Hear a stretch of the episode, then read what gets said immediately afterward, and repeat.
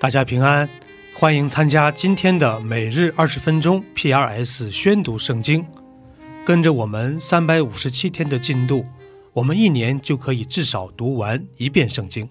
创世纪可分为两个大部分，第一部分是第一到十一章，讲述了神与整个世界的故事；一到二章介绍了神创造天地和人类；三到六章前半部分讲述人类的堕落；六章后半部分到十章是洪水审判和挪亚方舟。十一章是巴别塔事件，并引出了亚伯拉罕。第二部分是族长时代，依次是十二到十五章的。第二十三章，萨拉享受一百二十七岁，这是萨拉一生的岁数。撒拉死在迦南地的基列亚巴，就是希伯伦。亚伯拉罕为他哀痛哭嚎。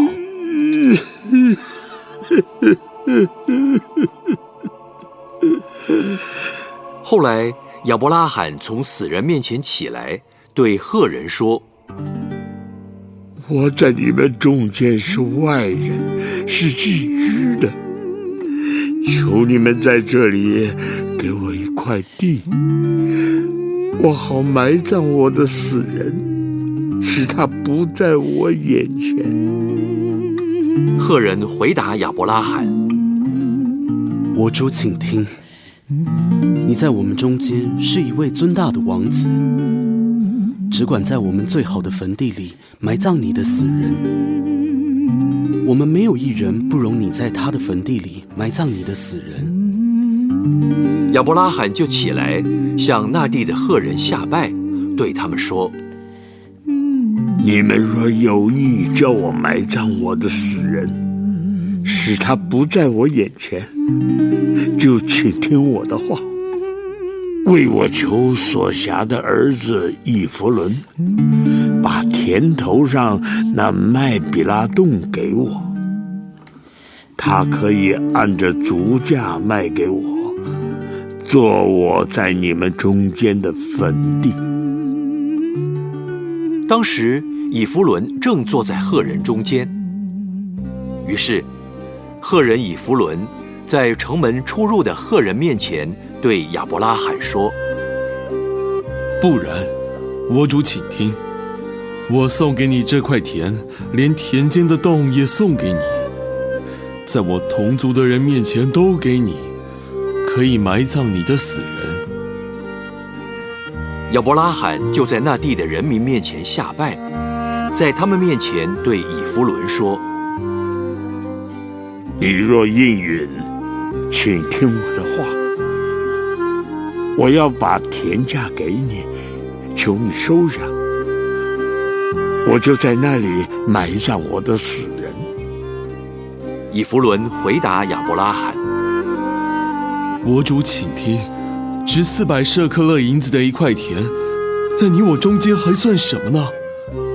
只管埋葬你的死人吧。亚伯拉罕听从了以弗伦，照着他在赫人面前所说的话，把买卖通用的银子平了四百舍克勒给以弗伦。于是，麦比拉、曼利前、以弗伦的那块田和其中的洞，并田间四围的树木，都定准归于亚伯拉罕。乃是他在赫人面前，并城门出入的人面前买妥的。此后，亚伯拉罕把他妻子撒拉埋葬在迦南地曼利前的麦比拉田间的洞里。曼利就是希伯伦。从此，那块田和田间的洞，就借着赫人定准，归于亚伯拉罕做坟地。马太福音可分为六个部分，一到二章是耶稣基督的降生，第二部分是三到五章，耶稣的施工正式开始，第三部分是八到十章，耶稣把神国的教训带到人们日常的生活中，第四部分是十一到十三章，记载第十三章，当那一天，耶稣从房子里出来，坐在海边，有许多人到他那里聚集，他只得上船坐下，众人都站在岸上。他用比喻对他们讲许多道理。有一个撒种的出去撒种，撒的时候有落在路旁的，飞鸟来吃尽了；有落在土浅石头地上的，土既不深，发苗最快。日头出来一晒，因为没有根，就枯干了。有落在荆棘里的，荆棘长起来把它挤住了；又有落在好土里的，就结实，有一百倍的，有六十倍的，有三十倍的。有耳可听的，就应当听。门徒近前来问耶稣说：“对众人讲话，为什么用比喻呢？”因为天国的奥秘只叫你们知道，不叫他们知道。凡有的，还要加给他，叫他有余；凡没有的，连他所有的也要夺去。所以我用比喻对他们讲，是因他们看也看不见，听也听不见，也不明白。在他们身上，正应了以赛亚的预言，说：“你们听是要听见，却不明白；看是要看见，却不晓得。因为这百姓油蒙了心，耳朵发沉，眼睛闭着。恐怕眼睛看见，耳朵听见，心里明白，回转过来，我就医治他们。但你们的眼睛是有福的，因为看见了。”你们的耳朵也是有福的，因为听见了。我实在告诉你们，从前有许多先知和艺人要看你们所看的，却没有看见；要听你们所听的，却没有听见。所以，你们当听这撒种的比喻。凡听见天国道理不明白的，那恶者就来，把所撒在他心里的夺了去。这就是撒在路旁的了，撒在石头地上的，就是人听了道，当下欢喜领受，只因心里没有根，不过是暂时的；即至为道遭了患难，或是受了逼迫，立刻就跌倒了。撒在荆棘里的，就是人听了道，后来有世上的思虑、钱财的迷惑，把道挤住了，不能结实。撒在好地上的，就是人听到明白了，后来结实，有一百倍的，有六十倍的，有三十倍的。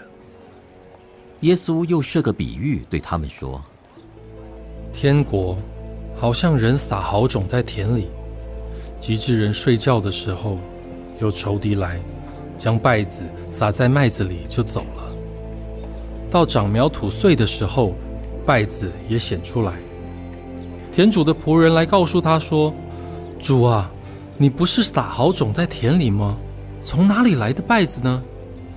主人说：“这是仇敌做的。”仆人说：“你要我们去薅出来吗？”主人说：“不必，恐怕薅稗子，连麦子也拔出来，容这两样一起长，等着收割。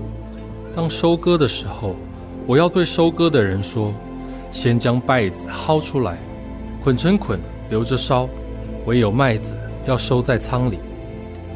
他又设个比喻对他们说：“天国好像一粒芥菜种，有人拿去种在田里。这原是百种里最小的，等到长起来，却比各样的菜都大，且成了树。天上的飞鸟来宿在它的枝上。天国好像面笑。”有妇人拿来，藏在三斗面里，只等全团都发起来。这都是耶稣用比喻对众人说的话。若不用比喻，就不对他们说什么。这是要应验先知的话。我要开口用比喻，把创世以来所隐藏的事发明出来。当下，耶稣离开众人，进了房子。他的门徒进前来。请把田间稗子的比喻讲给我们听。那撒好种的，就是人子；田地就是世界；好种就是天国之子；败子就是那恶者之子；撒败子的仇敌就是魔鬼。收割的时候就是世界的末了，收割的人就是天使。将败子薅出来用火焚烧，世界的末了也要如此。人子要差遣使者，把一切叫人跌倒的和作恶的，从他国里挑出来，丢在火炉里，在那里必要哀哭切齿了。那时，一人在他们父的国里要发出光来，像太阳一样。有耳可听的，就应当听。天国好像宝贝藏在地里。人遇见了，就把它藏起来，欢欢喜喜的去变卖一切所有的，买这块地。天国又好像买卖人寻找好珠子，遇见一颗重价的珠子，就去变卖他一切所有的，买了这颗珠子。天国又好像网撒在海里，聚拢各样水族，网既满了，人就拉上岸来。坐下，捡好的收在器具里，将不好的丢弃了。世界的末了也要这样，天使要出来，从一人中把恶人分别出来，丢在火炉里，在那里必要哀哭切齿了。这一切的话，你们都明白了吗？我们明白了。凡文士受教做天国的门徒。就像一个家主从他库里拿出新旧的东西来。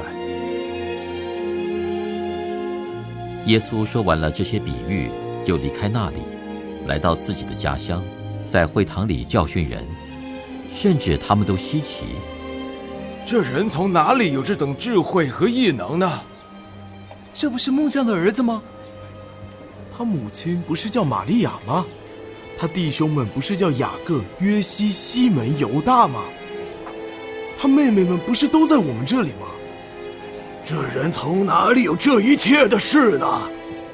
他们就厌弃他。耶稣对他们说：“大凡先知，除了本地本家之外，没有不被人尊敬的。”耶稣因为他们不信，就在那里不多行异能了。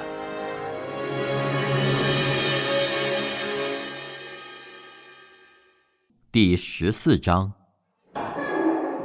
那时，分封的王希律听见耶稣的名声，就对臣仆说：“这是施洗的约翰从死里复活，所以这些异能从他里面发出来。”起先，希律为他兄弟腓力的妻子希罗底的缘故，把约翰拿住，锁在监里，因为约翰曾对他说：“你娶这妇人是不合理的。”希律就想要杀他，只是怕百姓，因为他们以约翰为先知。到了希律的生日，希罗底的女儿在众人面前跳舞，使希律欢喜。希律就起誓应许随他所求的给他。女儿被母亲所使，就说：“请把施洗约翰的头放在盘子里，拿来给我。”王便忧愁。但因他所起的事，又因同席的人，就吩咐给他。于是打发人去，在监里斩了约翰，把头放在盘子里，拿来给了女子。女子拿去给他母亲。约翰的门徒来，把尸首领去埋葬了，就去告诉耶稣。耶稣听见了，就上船，从那里独自退到野地里去。众人听见。就从各城里步行跟随他。耶稣出来见有许多的人，就怜悯他们，治好了他们的病人。天将晚的时候，门徒进前来。这是野地，时候已经过了，请叫众人散开，他们好往村子里去，自己买吃的。不用他们去，你们给他们吃吧。我们这里只有五个饼，两条鱼，拿过来给我。于是吩咐众人坐在草地上，就拿着这五个饼、两条鱼，望着天祝福，握开饼递给门徒，门徒又递给众人。他们都吃，并且吃饱了，把剩下的零碎收拾起来，装满了十二个篮子。吃的人除了妇女孩子。约有五千。耶稣随即催门徒上船，先渡到那边去，等他叫众人散开。散了众人以后，他就独自上山去祷告。到了晚上，只有他一人在那里。那时船在海中，因风不顺，被浪摇撼。夜里四更天，耶稣在海面上走，往门徒那里去。门徒看见他在海面上走，就惊慌了，是个鬼怪，便害怕，喊叫起来。耶稣连忙对他们说：“你们放心，是我，不要怕。”彼得说：“主，如果是你，请叫我从水面上走到你那里去。你来吧。”彼得就从船上下去，在水面上走，要到耶稣那里去。只因见风甚大，就害怕，将要沉下去，便喊着：“主啊，救我！”耶稣赶紧伸手拉住他。唉，你这小信的人呢？为什么疑惑呢？他们上了船，风就住了。在船上的人都拜他：“你真是神的儿子了。”他们过了海，来到格尼撒勒地方。那里的人一认出是耶稣，就打发人到周围地方去，把所有的病人带到他那里，只求耶稣准他们摸他的衣裳穗子。摸着的人就都好了。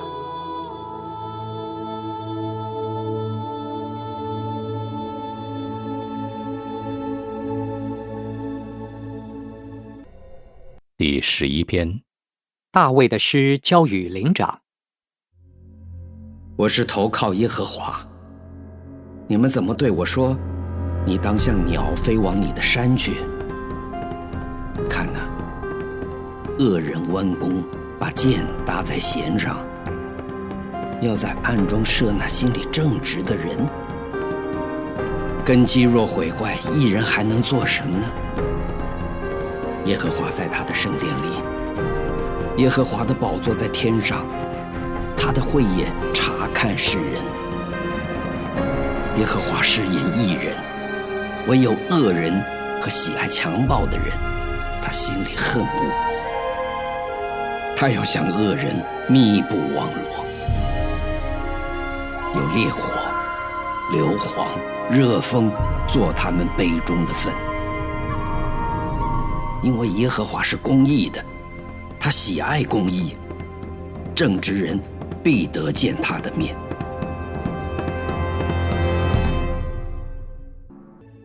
以上就是今天宣读圣经的全部内容。我们使用戏剧圣经的 App 来宣读神的话语。戏剧圣经是九十位华人基督徒艺人历时三年精心打造，帮助我们更好的沉浸到神的话语当中。